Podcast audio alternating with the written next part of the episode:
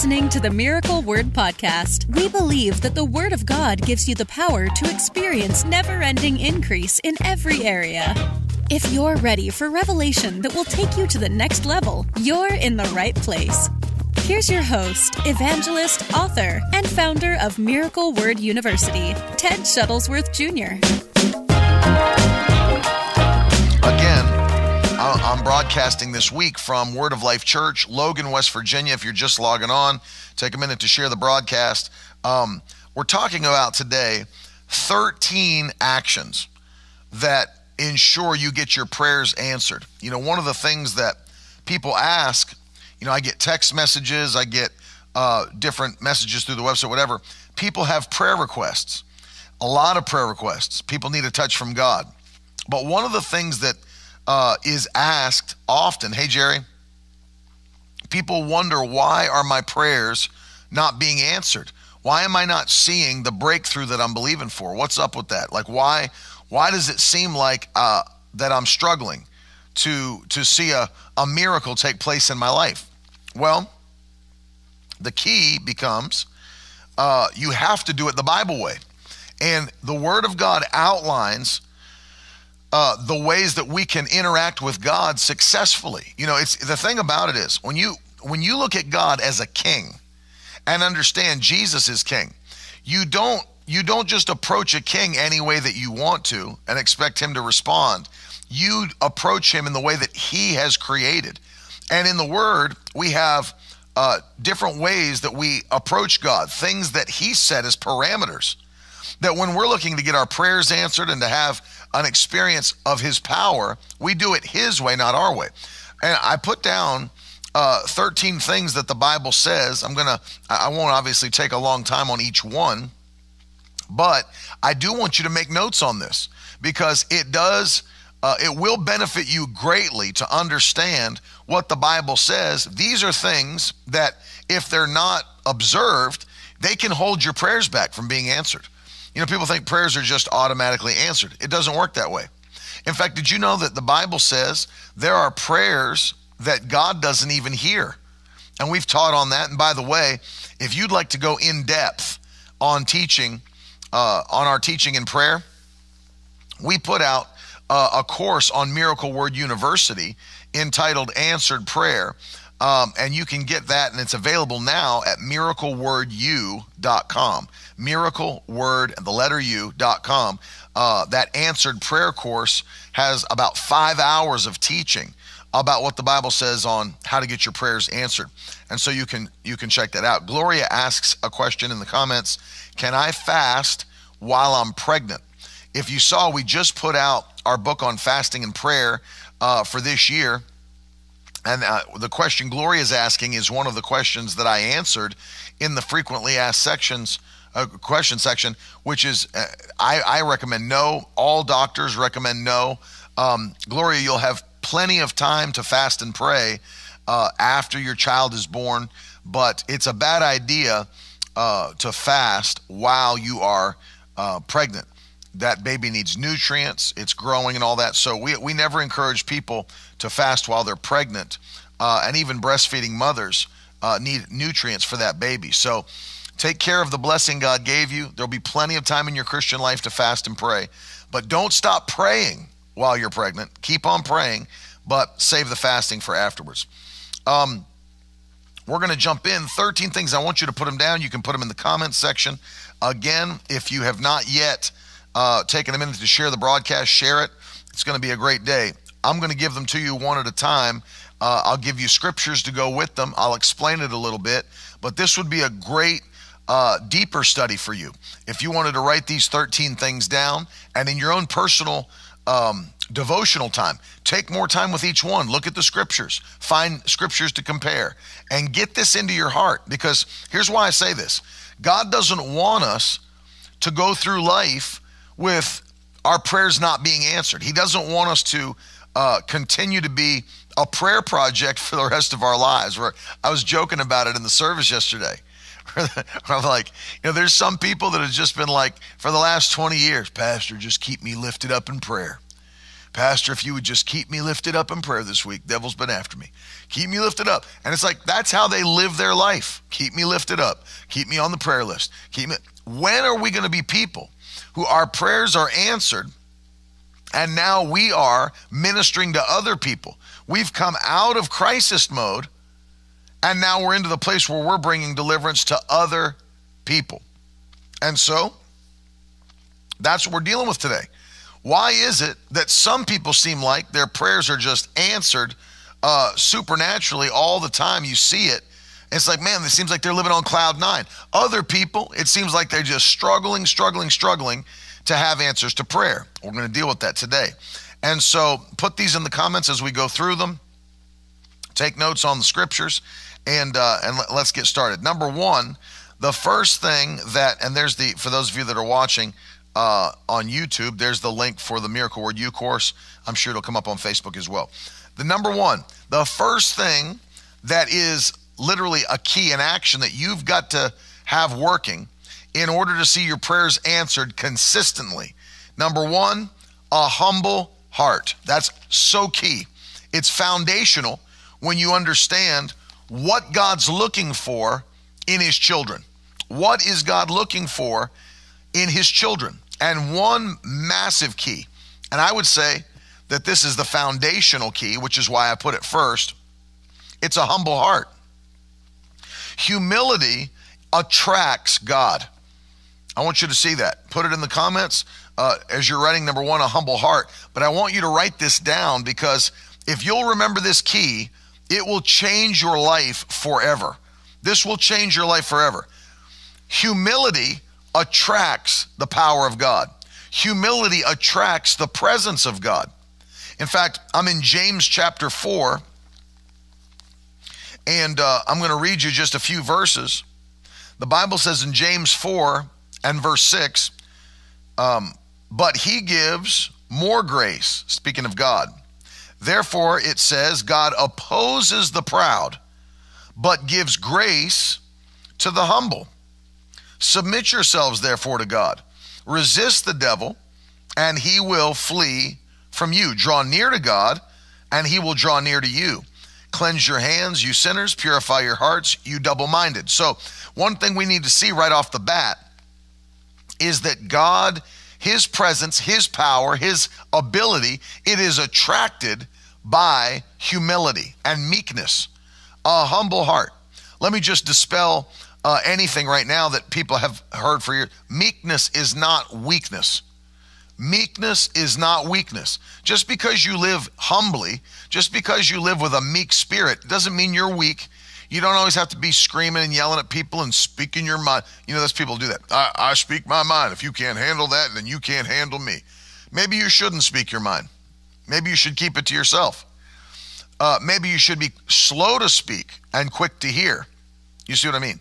So, one of the things that uh, we got to keep in our mind is humility actually attracts the presence of God. Meekness attracts the presence of God. I love this, the way it's stated in James 4 God opposes the proud, but he gives more grace to the humble. So notice that. I, I never want to get to a place in my life where God is actively opposing me. I never want to find myself in a place where God is actively opposing my life. You know what does that? Pride. Pride. Pride will keep you from having your prayers answered.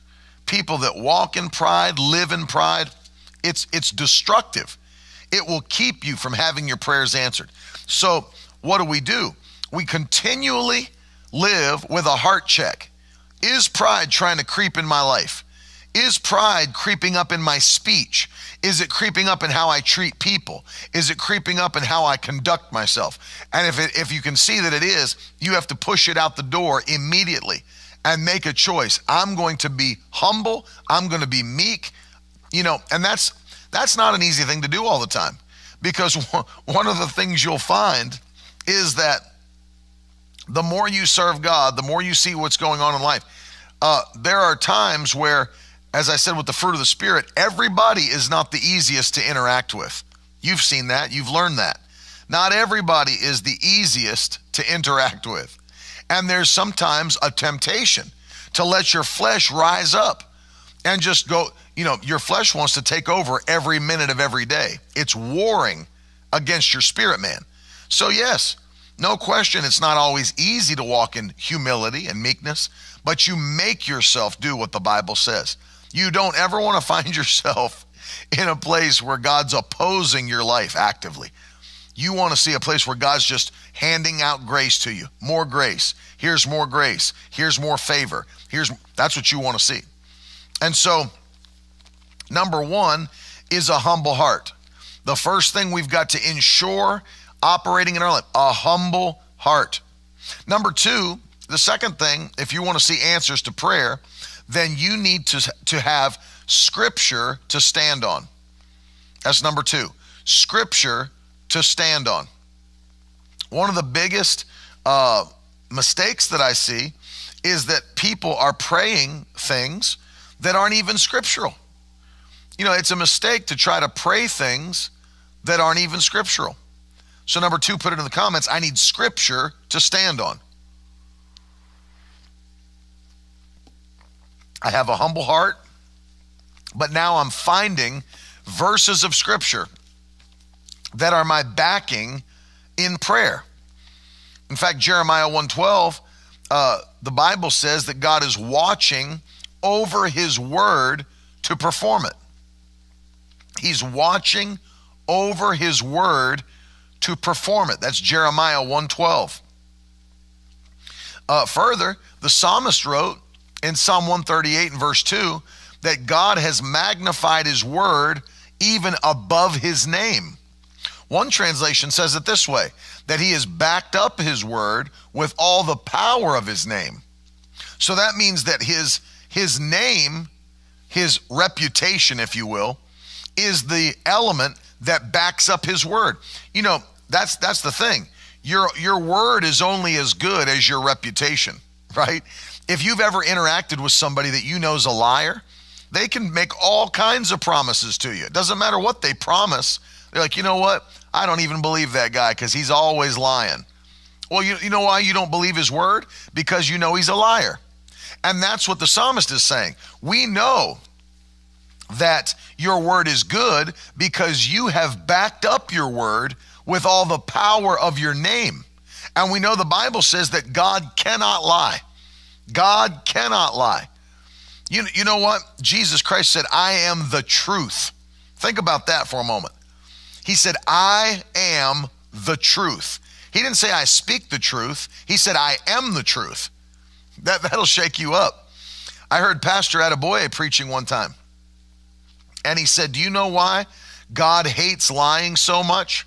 He hates lying because he is the truth. Think about that. He hates lying because he is the truth. So when people lie, it is directly opposed to the nature and character of God Himself, of Jesus Christ. He said, I am the truth. So he backs up his word with the power of his name, magnifies his word above his name. And then we have this. I remember when I was in Bible school with Brother Kenneth Hagin. We're in, I'm going to John 15 if you want to follow me. John chapter 15, the gospel. We had him for an entire half of a year teaching a prayer course. Brother Hagin was teaching the course on prayer. And um, as he was teaching the course on prayer, he would open to the same verse of scripture every single morning.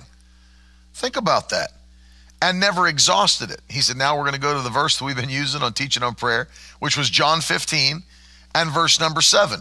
This is the text that Brother Hagin used in our class and never got on. Of course, he, he's quoted other scriptures and taught from other scriptures, but we started here every day, and this was the theme text for the whole course John 15 7. And um, if you know this passage, Jesus is speaking about the fact that he's the true vine and that we're the branches. And as long as we are connected to Him, we will produce fruit and it will come to pass. Look at this now. And I want to start reading uh, with um, Let's see. Verse number well, let's let's go ahead and start with verse 5. Listen to this. I am the vine, and you're the branches. Whoever abides in me, and I in him, he it is that bears much fruit. For apart from me, you can do nothing. If anyone does not abide in me, he's thrown away like a branch and withers, and the branches are gathered and thrown into the fire and burned. Now look at verse 7, very important. But if you abide in me, and my words abide in you, you can ask whatever you wish, and it will be done for you. See that now. Notice the two things. If you abide in me, and my words abide in you. So the word has to be in you. What are we showing you for number two here? The fact that you've got to have scripture to stand on. That's what we're looking for. Scripture to stand on. Scripture. Why? Because God God doesn't honor our feelings, our emotions, doesn't honor our thoughts. He honors his word. He uh, he honors his word what he said is what he will do. So you can't ask God to do something that's contrary to his word and then expect him to answer that prayer. It's like I've used this story on the on the broadcast before, but it's because Brother Hagin used it in this class because he was trying to prove this point. And he said, you know, you have, you know, there's people that'll try to ask God for things that are totally unscriptural.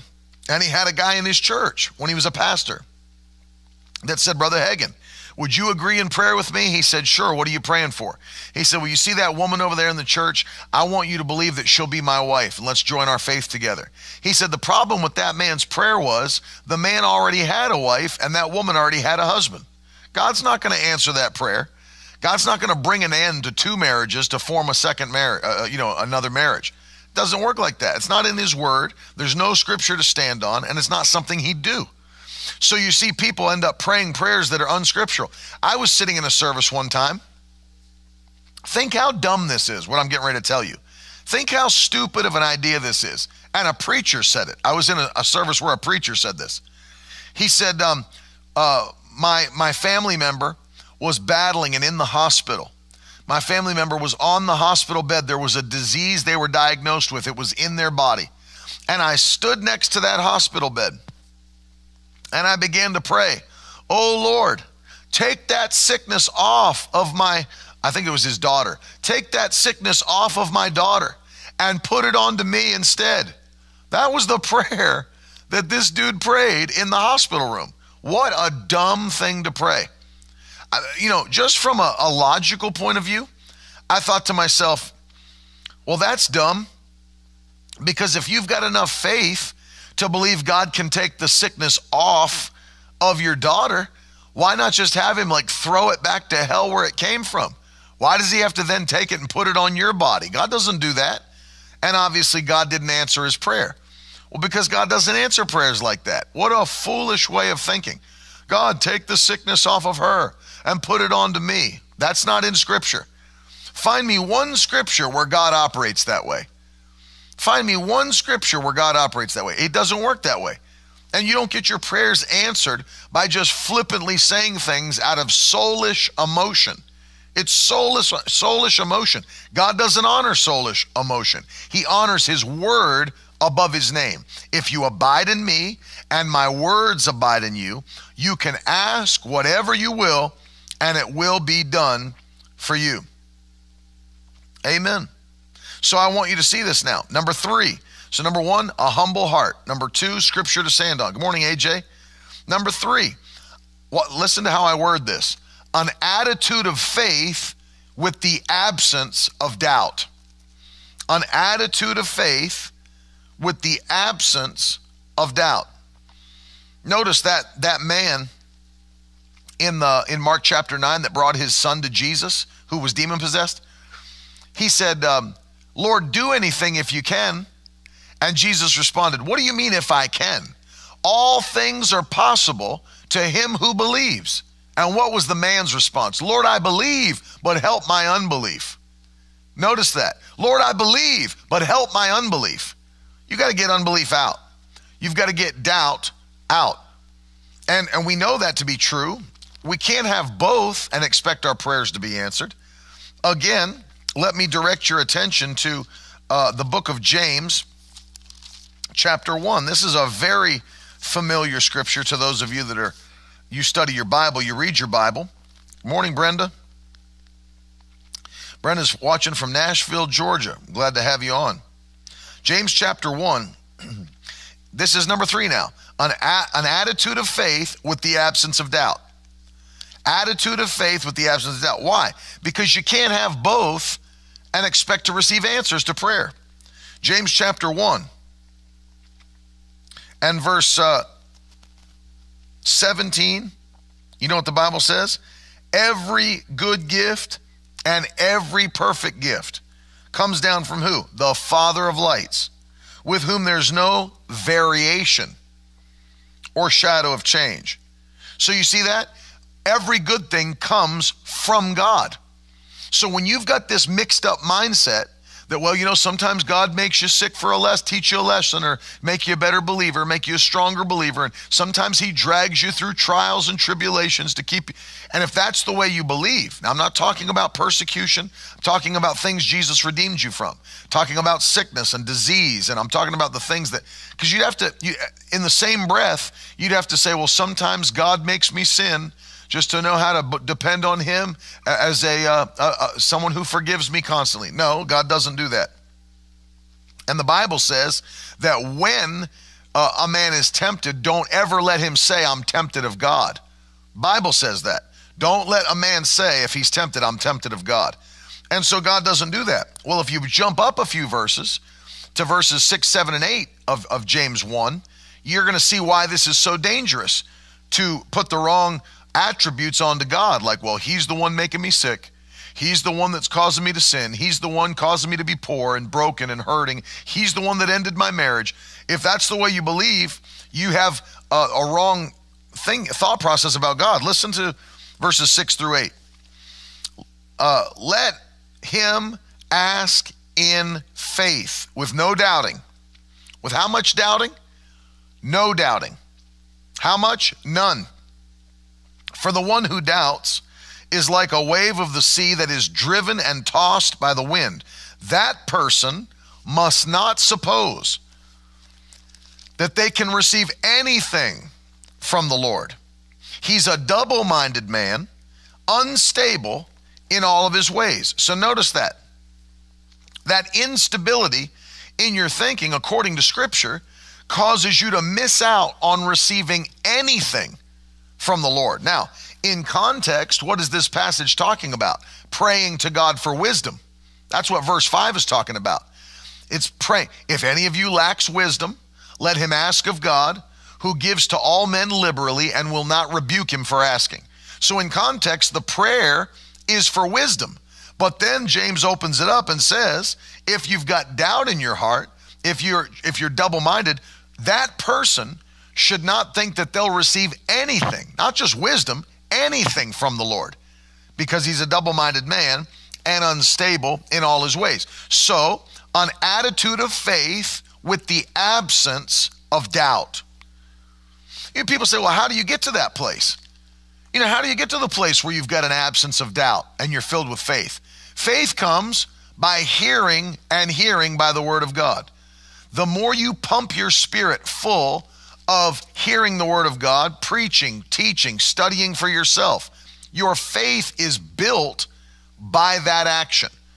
Your faith is built. Doubt has to go as you believe the Word of God, as you hear preaching and teaching, and you keep that in your spirit. I mean, you know, I understand the importance of this, which is why we try to give you so much content to build your faith.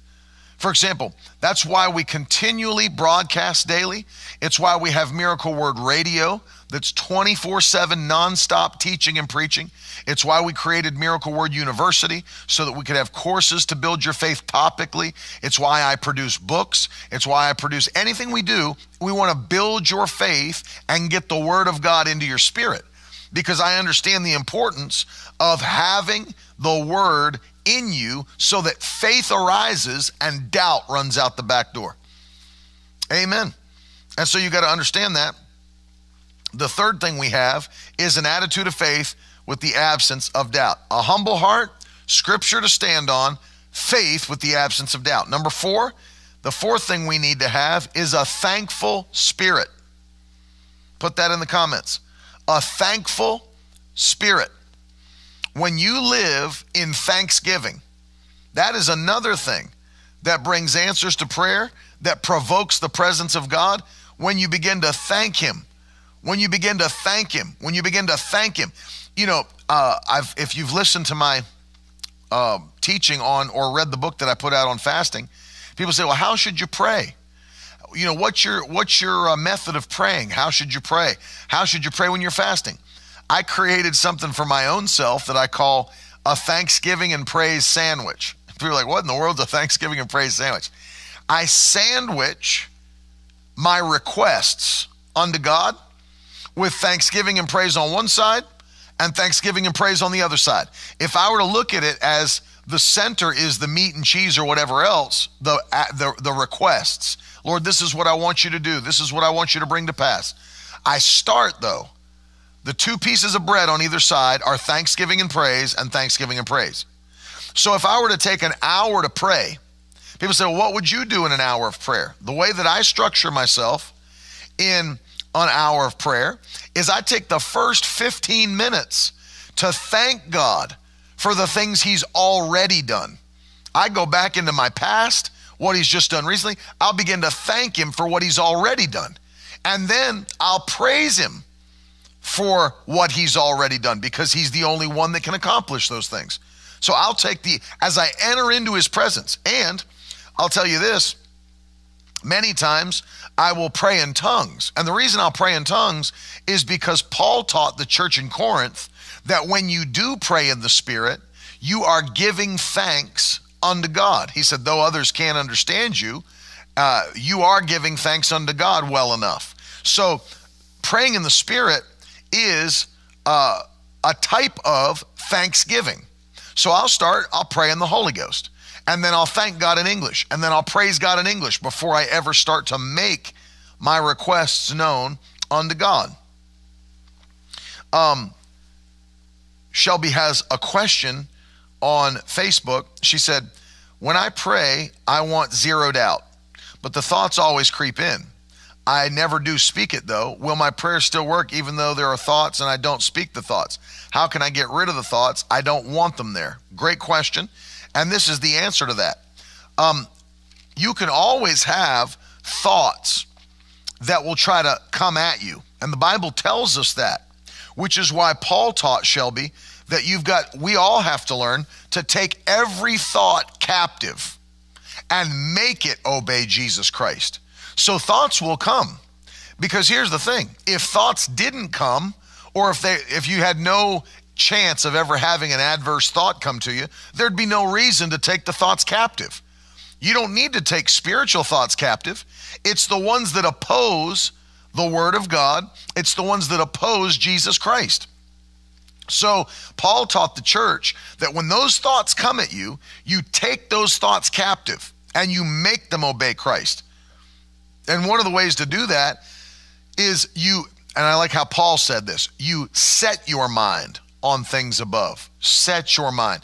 You can set your mind like it's a thermostat. Because if this room was 72 degrees, but I wanted it to be 68 degrees, all I'd have to do is go back and set the thermostat. And after a while, this room would go from 72 to 68 because I'd set it.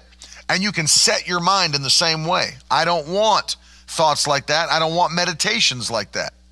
You know, the key is the key is when those thoughts come, they might pop into your head, but you don't meditate on them. I've had people say that.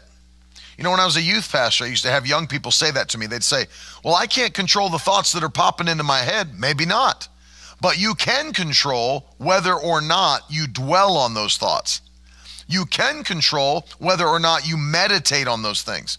And that's the key, Shelby, is that you don't meditate on those things. It might try to come against you. You put it out of your mind and you begin to thank God that the opposite is true. You say, well, you're never going to get your miracle. No, Lord, I thank you that I am going to get a miracle. I thank you that I. Notice, it's not your thought life that determines what you receive, it's your speaking life that, that determines what you receive. The reason the thought life is so important is because if people continue to meditate on the wrong thoughts, you know what happens? It does affect what they say if you meditate on the wrong thoughts for too long and let it fill your heart, what does the Bible say? Out of the abundance of your heart, your mouth will speak. So, yes, the thought life is important, but your prayers, your, your answers are not thwarted by your thoughts unless they become words. Catch that. My prayers are not thwarted by my thoughts unless those thoughts become words because God honors what you say. God honors by what you do in action by faith, not what thought popped into your head. So it's a great question. But what I would do is when those thoughts pop in, I would just begin to declare the opposite of what those thoughts are. You know, you're praying for healing, but that thought pops in. Well, you know, God doesn't do that anymore.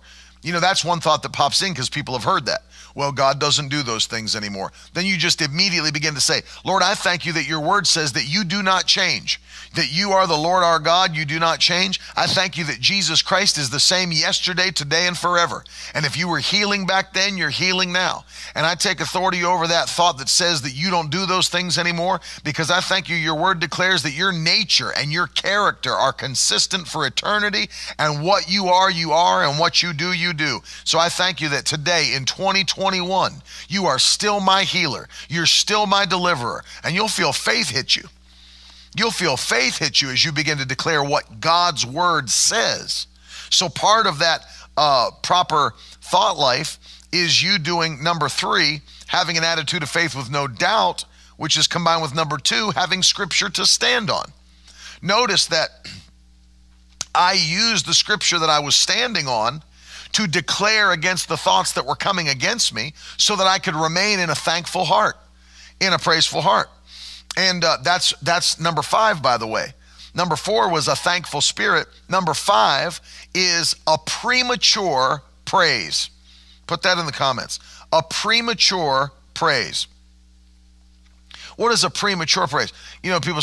You, you ever watch those? Um, they have YouTube clips of um, guys that um, like sports sports uh, clips athletes that celebrated too quickly. I don't know if you've ever seen those as you're scrolling through uh, on YouTube, but they'll have these they'll have these like compilation videos of athletes who celebrated too quickly.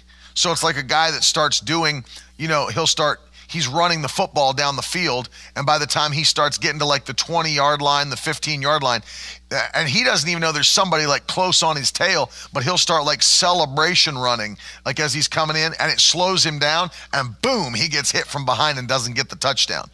Or, or there's boxers or UFC guys that'll start showboating before the fight's over and then get knocked out. And it's, and it's because they've celebrated too quickly. But in the body of Christ, the opposite is true. You want to celebrate early. You want to praise God like it's already done now. You want to lift your hands and begin to magnify the Lord because He's good before the miracle ever comes to pass. Why? Because by you doing that, you're saying, Lord, I thank you that you will do what you said you would do. It actually shows God that you believe He will come to pass, uh, what He said will come to pass before it ever does which means, Lord, I believe your word's true. Think about this. What is faith? What is faith? Faith is the substance of things hoped for, but it's the evidence, watch this, of things not seen. That's huge because faith doesn't go by what you see in the natural, faith goes by what it sees in the supernatural. Premature praise. Why? Though it hasn't happened yet, my faith says I have what I haven't even seen yet. So, what am I going to do if I really believe that? I'm going to praise God like it's already done. Premature praise. That's number five. A premature praise. Let's go on to number six an active confession. You know, we need to discipline ourselves to do this more than we ever have. That's number six, an active confession. an active confession. What does that mean? Discipline yourself to just declare things throughout the day. Dis- discipline yourself. You know, one of the things that a, a friend of mine, Pastor Brian Wright, did is that he had a confession that he wanted to have he and his family, and I'm sure some of his staff, begin to declare these things over themselves. You know, and um, and, and we do it. You know, at night with the, with the kids. You know, what is our trigger as, as parents? For me and Carolyn, our trigger for our confession with the kids is bedtime.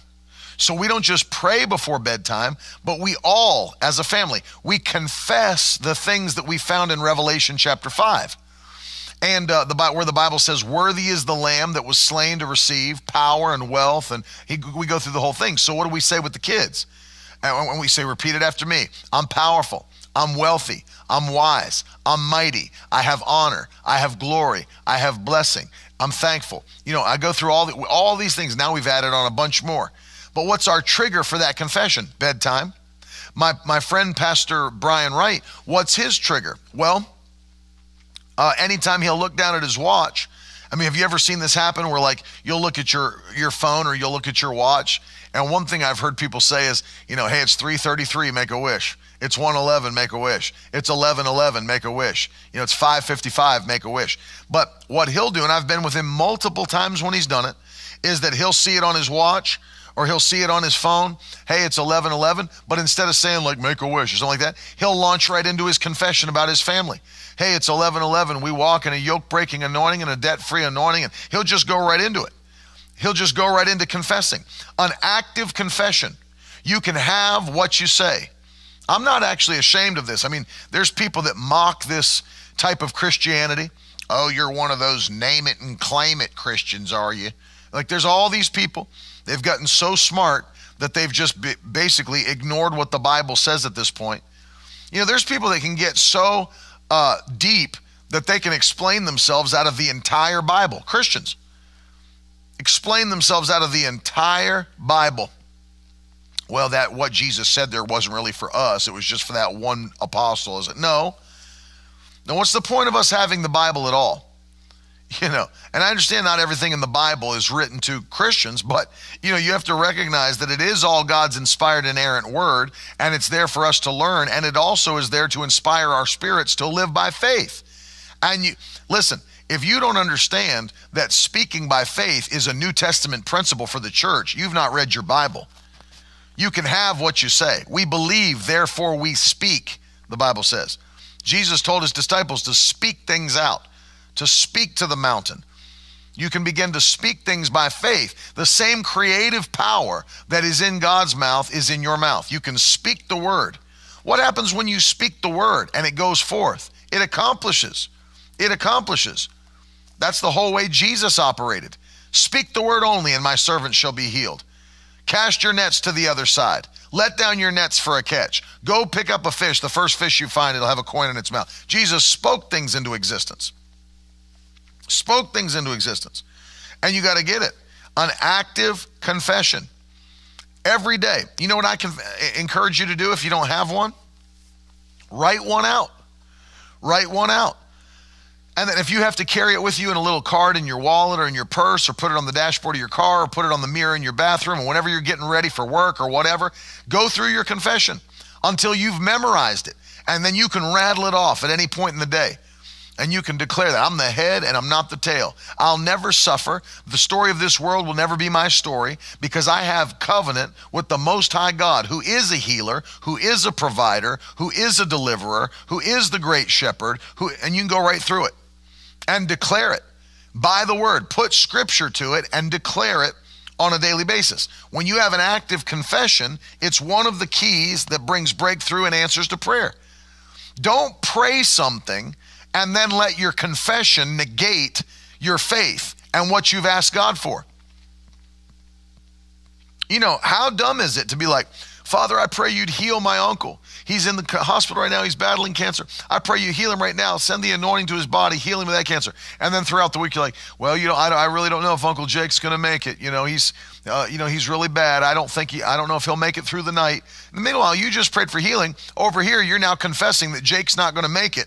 I don't know if he'll make it through the night. I don't know if he's gonna. I don't know if he's gonna survive. This might be the last time we see him. You know, he's a. And, and then you're letting your confession negate the things you've prayed. Might as well just not pray. Just don't pray if that's the way you're going to do it. But align your confession with your prayer. So if I say, Lord, I'm praying that you heal my Uncle Jake. I pray you heal him. Uh, I pray you touch him. I curse cancer, command it to shrivel and die, pass from his body. And then you're going through your day. What are you going to do? Lord, I thank you that my Uncle Jake is healed. I thank you that cancer is dying. I thank you, Lord, that cancer is leaving his body. I thank you, Lord. And you just go through thanking God and say, Thank you, Lord, you're a healer. I thank you, you're in that hospital room right now and healing virtues throwing flowing through Jake's body and that the anointing's touching him right where he is. And don't let your confession negate your prayers. Don't contradict yourself. Confession, prayer. I was mocking it yesterday in the church here and saying, like, you know, you grew up in one of those atmospheres where it's like, um, you know, you grew up in the country and you hear all kinds of people, hey, how you doing? Oh, I'm hanging in there, buddy. How you doing? You know, it's like, really, that's how you're doing? You're hanging in there when the word of God says that you're more than a conqueror, that you are victorious, that God has given you the victory through Jesus Christ our Lord. You're victorious. You're seated in heavenly places, far above all principalities and powers and, and rulers and dominion, every name that's named, not only in this world, but that which is to come. All things are under your feet because they're under Jesus' feet, and you're seated next to him on the right hand of the Father. And you're going to tell people you're hanging in there? So, well, you're nitpicking, brother. No, I'm talking about confession. Is it true or is it not true? Because if it's true, then it's my reality. And if it's my reality, I'm going to say it. If it's not true, then there's no reason to say it. But stop contradicting your prayers and your identity with confessions that are just fleshly and soulish. Don't let it don't let it take place for you. What's next? So number one, two, three, four, five, six. Now we're on to number seven. The seventh key, a holy lifestyle. I'll have to kind of hurry through these last ones. Number seven, a holy lifestyle. Living a holy life, free from sin. Here's my friend, Pastor Jordan Work. Love you, buddy. Free from sin. I'm going to read you something uh, that the psalmist wrote Psalm 84. Psalm 84, verses 10 and 11. I like to read these together because sometimes people think, um, and I'll read 12. Some pe- people think that they're. Uh, they're separate thoughts, but they're not. They're not separate thoughts. The sons of Korah wrote this Psalm 84 and verses 10, 11, and 12. Listen. For a day in your courts is better than a thousand elsewhere. I would rather be a doorkeeper in the house of my God than to dwell in the tents of wickedness.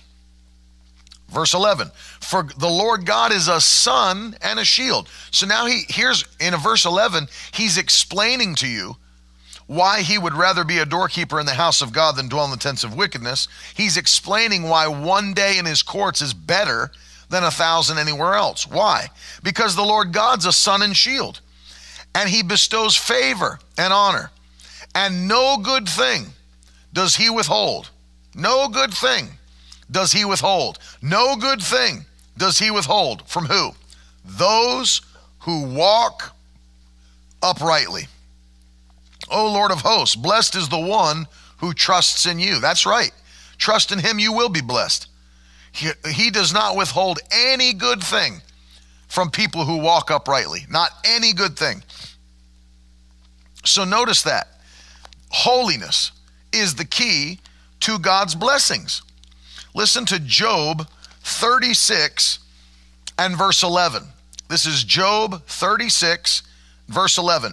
If they listen and serve him, talking about God, they will complete their days in prosperity and their years in pleasures or pleasantness.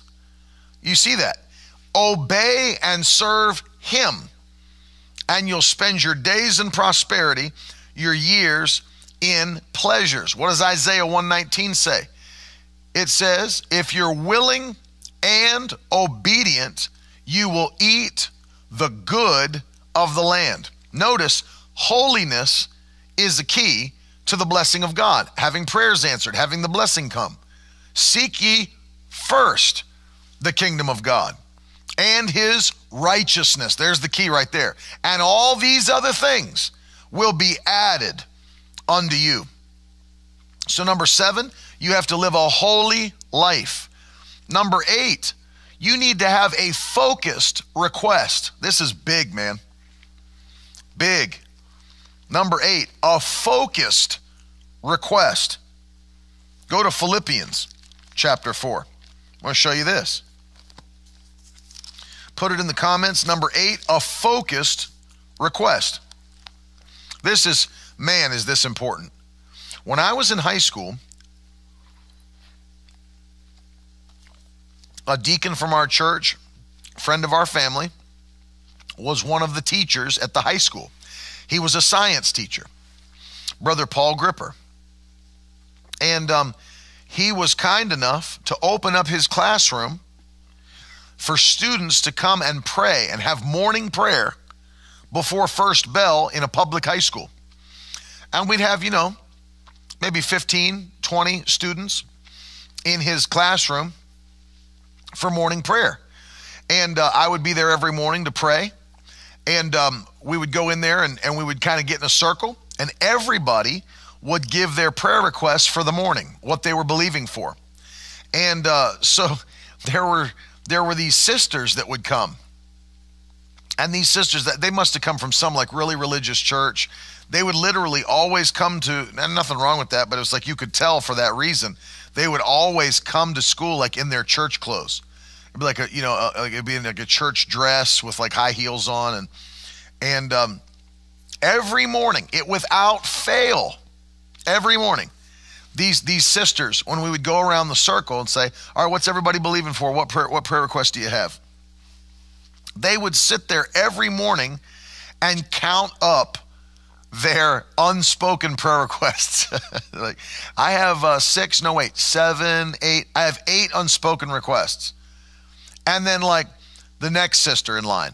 I have three unspoken requests. And then the next sister in line. I have six. No, I have nine. I have nine unspoken. Every single day, they would have an unspoken prayer request. Now, if you've been in church for any period of time, you've probably come across the unspoken prayer request. And um, normally, the reason someone has an unspoken request in church is because they're embarrassed about the nature of their prayer. You know, maybe they have like, uh, you know, I don't know what it would be. You know, so it's like something like, that has to do with their reproductive organs or something. I mean, I don't know. They just don't want to say it in a public assembly. But notice this. I got I got ticked one one one morning about just hearing this and hearing this, and I just got so irritated that I quoted this uh, scripture in Philippians chapter four and verse six, where Paul says to that church, "Do not be anxious about anything, but in everything by prayer and supplication." Eh, with thanksgiving, let your requests be made known unto God. Let your requests be made known unto God. Well, if you're um, if you're believing for an answer to prayer, and you're asking somebody to uh, pray for you, the question I have for you is, how do we even know how to pray? You know, what if you tell me you've got an unspoken prayer request and it's, you know, uh, you know, I'm sitting there saying, well, yeah, I'm going to agree with you. And then I start praying for healing. But healing's not what you need. It's that your wife is addicted to drugs and is is is whatever. And so uh, you need deliverance. Your wife needs deliverance. Uh, but I, I'm I'm praying the wrong thing because I don't even know what to set my faith for. So now I'm just it's a shot in the dark. And if we're going to pray the word of God, if we're going to stand on what the Bible says, because God answers his word, not our feelings, then we've got to make our requests known. There's nothing wrong with putting your requests out there. So it's embarrassing. What does that mean? You have too much pride to approach God and ask a brother or sister in Christ to pray for you? If you need it, you need it. I would rather let somebody know what I'm going through and get freedom from it than I would to just keep it in my life and say, I'm not just going to tell anybody about it. You know, no. No. And so we, it's very important that we that we make our requests known unto God. Brian says almost two years of barrenness, fasted, given thanks daily for everything God has done, declared and believed scripturally what, what it says about it, tithed when led to. What else can we do? Well, Brian, just to answer a couple of your questions, tithing has nothing to do with opening somebody's womb, nor does giving. That, you know, what the Bible says, whatsoever a man sows, that will he also reap. So if you sow money, you're going to get money. I would encourage you, uh, Brian, next step is to attend some sort of a miracle meeting or find a minister that operates in the supernatural and have them lay their hands upon you and impart healing to the womb or whatever needs to be done and believe God for a miracle. We have so many wonderful um, testimonies of that taking place. So that's obviously, I'm encouraging your faith. That's not out of the realm of possibility. Nothing's impossible with God. Yeah, you know, Jenna that works with us, you know, she kept having miscarriages and she they told her she wouldn't carry a baby to full term and all these different things. Now she's got two beautiful children. We've had so many other testimonies come in. Can't have a baby, can't have a baby, can't have a baby. And God did it and brought it to pass. And now they're laughing with their testimony in their hand. So, um, I would say that's the next step that I would uh, take is to uh, either go to some revival meetings where they're believing for the supernatural or find a man of God or a woman of God that will lay their hands on your wife and believe God for uh, the womb to be touched and babies to come in Jesus' mighty name. Um, let me go further with this now. The next thing that we need to talk about, not just a focused request, that's number eight, but number nine, a bold request. Not, not only do we know what we're asking God for, we approach the throne boldly, the Bible says. That's found in the book of Hebrews, uh, chapter 4. I want you to see it with me. I'll read it to you. Hebrews chapter 4. Look at this. Hebrews 4:16. The Bible says, "Let us then with confidence draw near to the throne of grace, that we might receive mercy and find grace to help in the time of need." So not only now let, let me show you how the devil tricks people. He makes people think that they are unworthy to receive from God. He fills them with guilt, with shame. He makes them feel like they've got no business approaching God and asking Him to do anything for them. Well, look at all you've done in your life. And you actually feel okay with approaching God and asking Him to do some miracle in your life. You're just lucky you're not in hell right now and going to hell. And that's how the devil makes you think. Tries to make you think that you don't have any right to approach God and ask Him to do something supernatural for you. You know what's funny? Is that I've got three children and not one of them ever timidly comes up to me and goes, Dad, would it be okay if I had dinner with the rest of the family tonight? I mean, do you think it would be okay if I sat at the table and ate some of the some of your food as well? None of my children do that. They have an understanding that they're a part of the family that they have a right to sit at the table just as much as any other person in the family.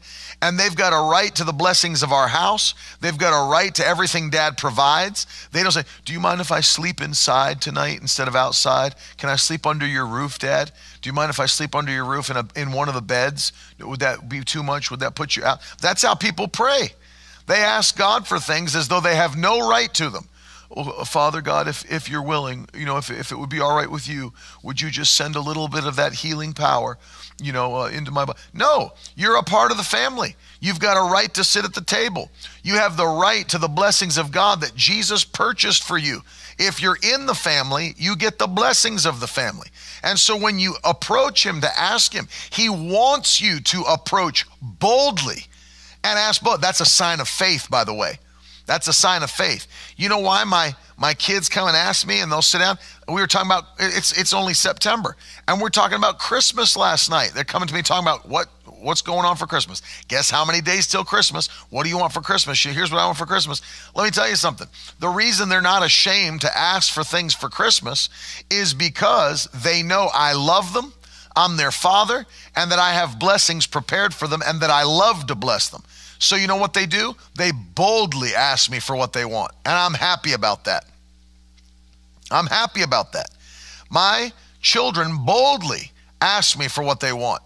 You know, one of the things the devil tries to do by destroying homes, by taking the father out of homes, if you can't trust a father you can see, You'll never trust a father you can't see.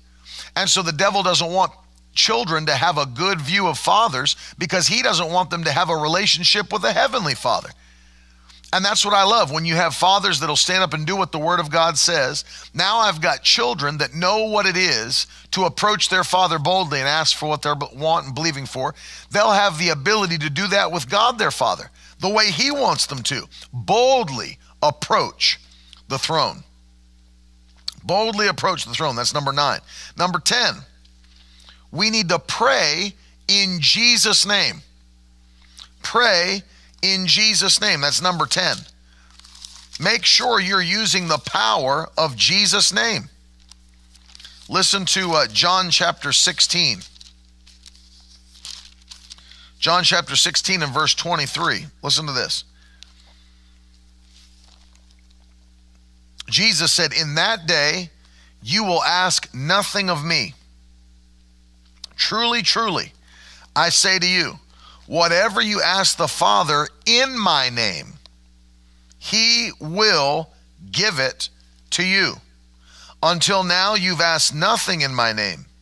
Ask, and you will receive, that your joy may be full. See that? Ask the Father in my name. Father, we come to you in Jesus' name, and we ask you to do it in Jesus' name know, it's not just like a, the, the way to end your prayer. In Jesus' name, amen. That's not, it's just not just the way to end a prayer. It is what we're doing that Jesus commanded us to do that would lead us to answered prayer. Ask the Father in my name. Look at verse 24. Until now, you've asked nothing in my name. Ask and you will receive that your joy may be full. Notice that. You will receive, not you might. You will receive when you ask the Father in my name. Use the rights that you have in the name of Jesus. Use your legal heavenly right to stand in the name of Jesus and watch what God will do for you. That's number 10. Number 11, here's a big one. Always put God first. This is huge. I'm going to take you to a, a little known verse of scripture in the book of Ezekiel. Ezekiel chapter 14 dealing with uh, the nation of Israel, but in this in this passage or in this chapter, dealing with uh, idolatry and the elders of the of the nation of Israel that were living in idolatry.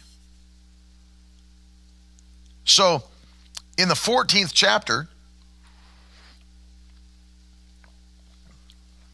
I want you to see this.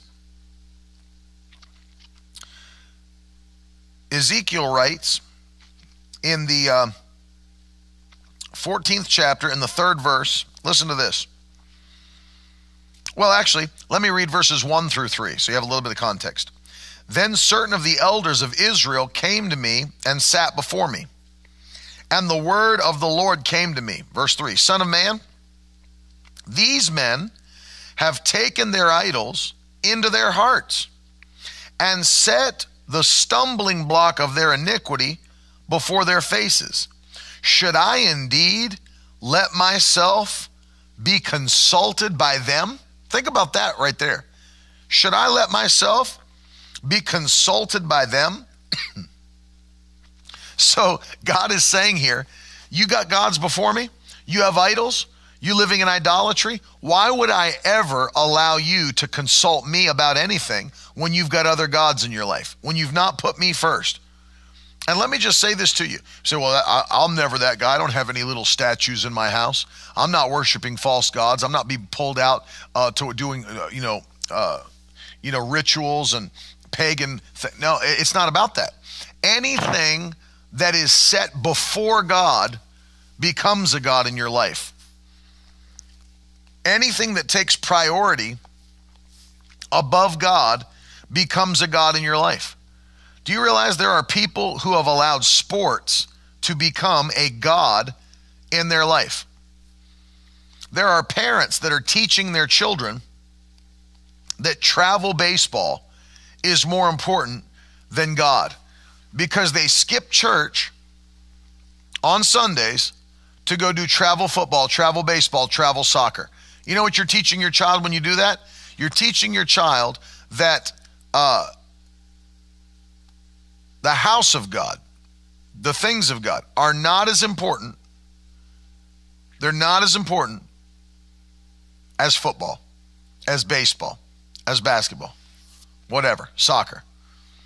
And what we'll do is we'll put things. We got a lake house. You know, there's in the summertime. You know, we skip church on Sundays. We go up to the lake house because we just have more family time. Really. So you're showing your family that the lake house, that the lake house is more important. Spending time on the jet skis, grilling out is more important than the things of God. And that's what happens is that we put other things in front of God and they start to take priority over God. Well, you know, I work a lot, so I don't really have a lot of time to go to church. Really? So you've made your job your God. Well, you know, my boss wants me to work on Sundays, so you know, I get those extra hours in, get that overtime. You know, I just got, you know, I'm just in a season right now. You know, everybody always says that. I'm just in a season right now, you know. I'm just in a season of where I'm, I'm just doing a lot of work right now. We're just, uh, you know, oh, really? You're in a season of that? because you've chosen to be in a season of it. That's why. And so people say, you know, well, you know, I'm just in that place right now where I'm doing, doing a lot of overtime hours. I, I haven't had a lot of time to get to church. Okay, well, good luck trusting in your corporation for your future. Tr- good luck trusting in your government. Good luck trusting in natural men, natural things, and putting God last and putting your company first. Good luck putting the lake house first. Good luck putting sports first. And God says, Should I allow myself to be consulted by them? Should I allow myself to be consulted by them? The answer there obviously is no. I should not allow myself. They don't even see me as the one true God, so why would I allow them to ask me to answer their prayers? I'm not doing it. Put God first. No idols. Nothing above him in your life. Number 12, this is an interesting one. Bless the poor. Proverbs 21. Let me read it to you. If you'll bless the poor, it actually, according to scripture, God hears the prayers of people who continuously and consistently bless the poor. No question about it. When you bless the poor, when you take care of those that are hurting, those that are broken, those that are without, God honors you for honoring them. God honors you for honoring them. What does the Bible say in Proverbs 21? Well, let's look at the 13th verse. The Bible says, Whoever closes his ear to the cry of the poor will himself call out and not be answered. You see that?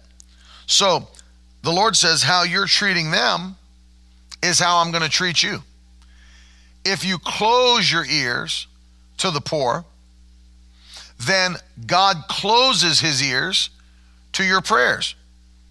And that's not that obviously that's not what we're looking for. If you'll be generous to the poor, God blesses you.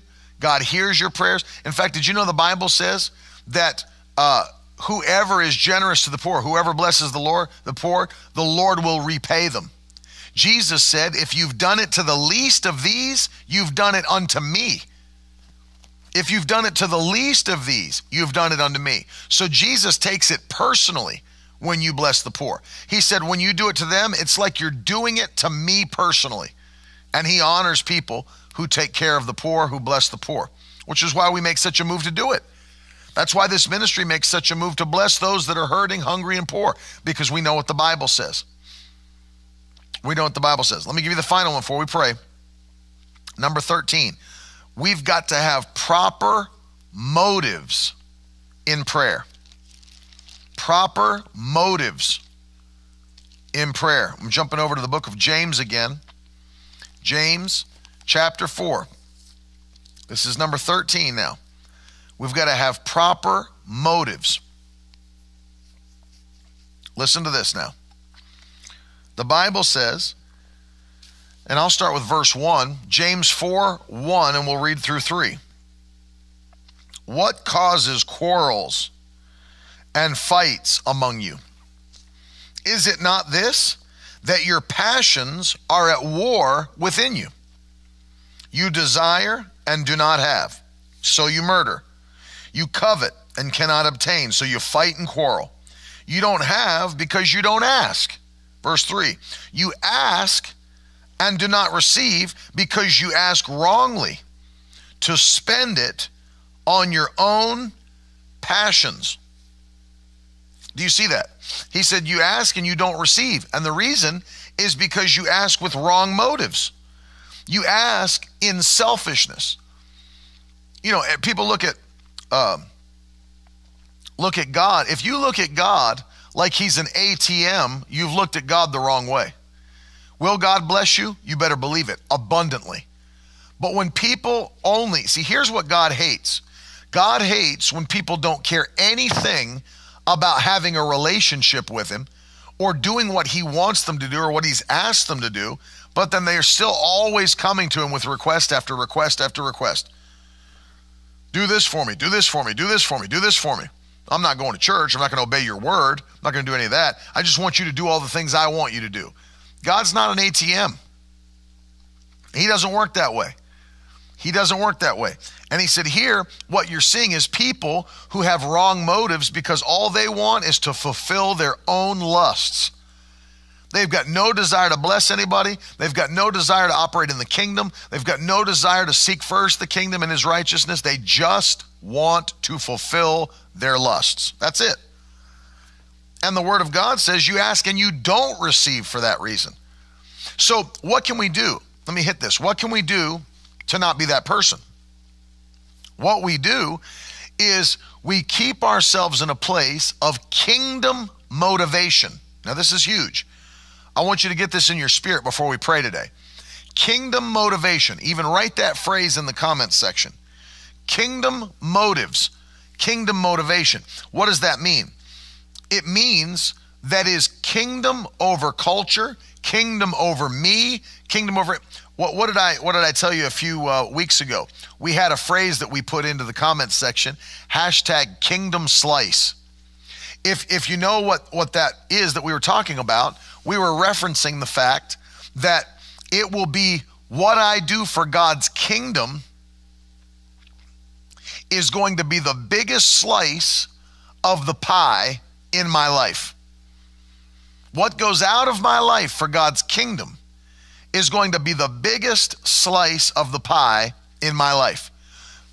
From everything to my time, to my giving, everything. Everything. So, more money will go to God's kingdom this year than will go to my mortgage. More, more money will go to God's kingdom this year than will go to my car payment. More money will go to God's kingdom this year than will go towards my vacation. Anything. Anything. In fact, I mean, I'm, i know many of you are believing to be there. Good. Keep believing, keep pressing. And I'm telling you, I've made up my mind to live that way. And so we're there at the place where far more money goes into giving, into giving than it does my mortgage. And I have a mortgage. You know, when I tell you, it's like I'm not paying like, you know, $800 a month on rent. I'm talking about I have a mortgage to pay. and far more money goes to the kingdom than goes to that payment.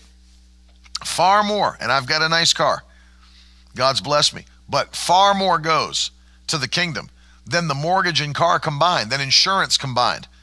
All of it. You put it all together, including groceries and going on vacation, any other expense that leaves, far more goes to God's kingdom. Far more. Why? Because, see, I want my motivation to be right. I want my motivation to be right. If God is going to bless me, and He is, then I ask myself, all right, if He's going to bless me, what does He see when He looks at my heart? In fact, write that question in the comments. What does God see when He looks at my heart? What does God see when He looks at my heart? Does He look at a person who is quick to consume it upon their own lusts? Does He look at a person that's just making themselves the priority? Or is, does He see a person that has made the kingdom their priority? Does He see a person that makes His plans, His agenda their priority? And if, let me tell you something, if He sees that, there is no limit to the level with which God can bless you. No limit. If God sees a person when he looks at your heart that puts the kingdom first, his plans first, his agenda first, the harvest first, there is nothing, nothing that he cannot do for you and will not do for you. Why? Your motivation's in the right place. Your motivation is right. And that's what God's looking for. What does God see when he looks at my heart? I'm believing for answered prayers. I know you're believing for answered prayers. This these keys. I hope you you stuck around for this whole thing. And it'll be on the podcast as well. Maybe you're listening to this on the podcast. But hear what I'm saying. You say, "Well, that's 13 things is a lot." Well, you understand that uh, man and woman, human beings are a complex thing. They're complex beings, and there are multiple areas where the enemy will try to creep in and hinder you from receiving what God has for you. So you got to be aware. And that's what that's what the apostle Paul said. We're not ignorant of the devil's devices. We are not ignorant of the devil's devices. And so I'm going to pray for you today because I know you have prayers that you're believing to be answered. So I want to pray and ask God to open up the windows of heaven over your house, over your life, over your family, and bless you abundantly and bring those answers to prayers quickly in Jesus' name. Father, touch your people today. I pray, Lord, supernaturally that you would reach down your hand and touch every person who's watching and listening. They've got requests, they're believing, they're standing. We need miracles, Lord. We need divine intervention. We need it in America. And we ask you, Lord, in Jesus' name, that you would touch us. First of all, touch us at the family level. touch our children, our grandchildren, touch us personally. It starts at home. Touch us, set us on fire, give us boldness, give us hunger at home. And then, Lord, touch our local churches. Bless our churches where your power is flowing in each city, state, town, and let it flow out from there. Touch our cities and touch our states. Let revival flow like it never has in these final moments of time. And then, Lord, we ask you to touch our nation by the power of your Spirit. Let revival spring forth in this nation and throughout the rest of the world. Lord, touch us globally one more time before Jesus comes back. We thank you, Lord, for it. We give you praise for it in Jesus' wonderful name. Jesus' wonderful name. Amen. If you believe it, throw some hands up in the comments, throw some fire in the comments section, and uh, and and stand with me, believing prayers are going to be quickly answered in Jesus' name. Once again, I'm in Logan, West Virginia this week. Word of Life Church. All the details are online. We'd love to see you. If you have any way to get here, get here. Before we go, I'm encouraging you today. What is it? Today is the 20th of September. I'm encouraging you in these in, as we're headed into this final quarter of the year. Sow a seed today by faith. Sow a seed. Maybe partner with us if you've not yet stood week that you begin to partner with this ministry. If you'd like to see all that we're doing and become a part of it, go to miracleword.com, click the partner tab. Take a look at all that we're doing around the world and then stand with us. Fill out the form and be a part of the victory tribe. Watch what God will do in your life. Watch the testimonies that'll spring forth in your life as you stand with a ministry that's seeing souls saved, people healed and delivered and set free through the power of the Holy Ghost. Not ashamed not ashamed of the gospel. Thank you. Thank you. There's multiple ways you can sow a seed. If you'd like to sow a one time seed, click the give page as you go to the website. If you're watching on Facebook or Twitter, you can type hashtag donate into the comments section to sow a seed. And then there's all kinds of ways to give on the website from Zelle to Cash App, PayPal. You can use your credit or debit card. You can now use cryptocurrency to give. There's all kinds of different ways to, to sow seeds. And uh, we say thank you to everybody that is sowing. And we're going to bless you again this month uh, with a gift for uh, sowing your seed. If you'd like to receive that gift, all you have to do is go to miracleword.com forward slash offer. In fact, I believe the offer is even shown on the give page that when you click on it after you sow, it'll take you to the place where you can fill out the form. We'll send it to you. It's our gift to say thank you for standing with us as we're reaching out to touch the world with revival and see people changed by the power of God. Now, tonight, I'm back on the East Coast. So, tonight, service will be live again online at 7 p.m. Jump on with us. It's tonight, tomorrow, Wednesday night, 7 p.m. on YouTube and Facebook. Don't miss these services. If you can get here, Get here, man. It's going to be powerful. I cannot wait to see what God's going to do. Yesterday was awesome. And um, I love you guys a lot. Thank you for hanging with me, spending time with me today. I'll see you again tonight. And then I'm all, all week, I'm here Monday, Tuesday, Wednesday, right here in the morning at 1030 on uh, Twitter, YouTube, Facebook. So don't miss it. I love you guys. Have a powerful day, and I'll see you again tonight. Later. Now that's the stuff leaders should be made of.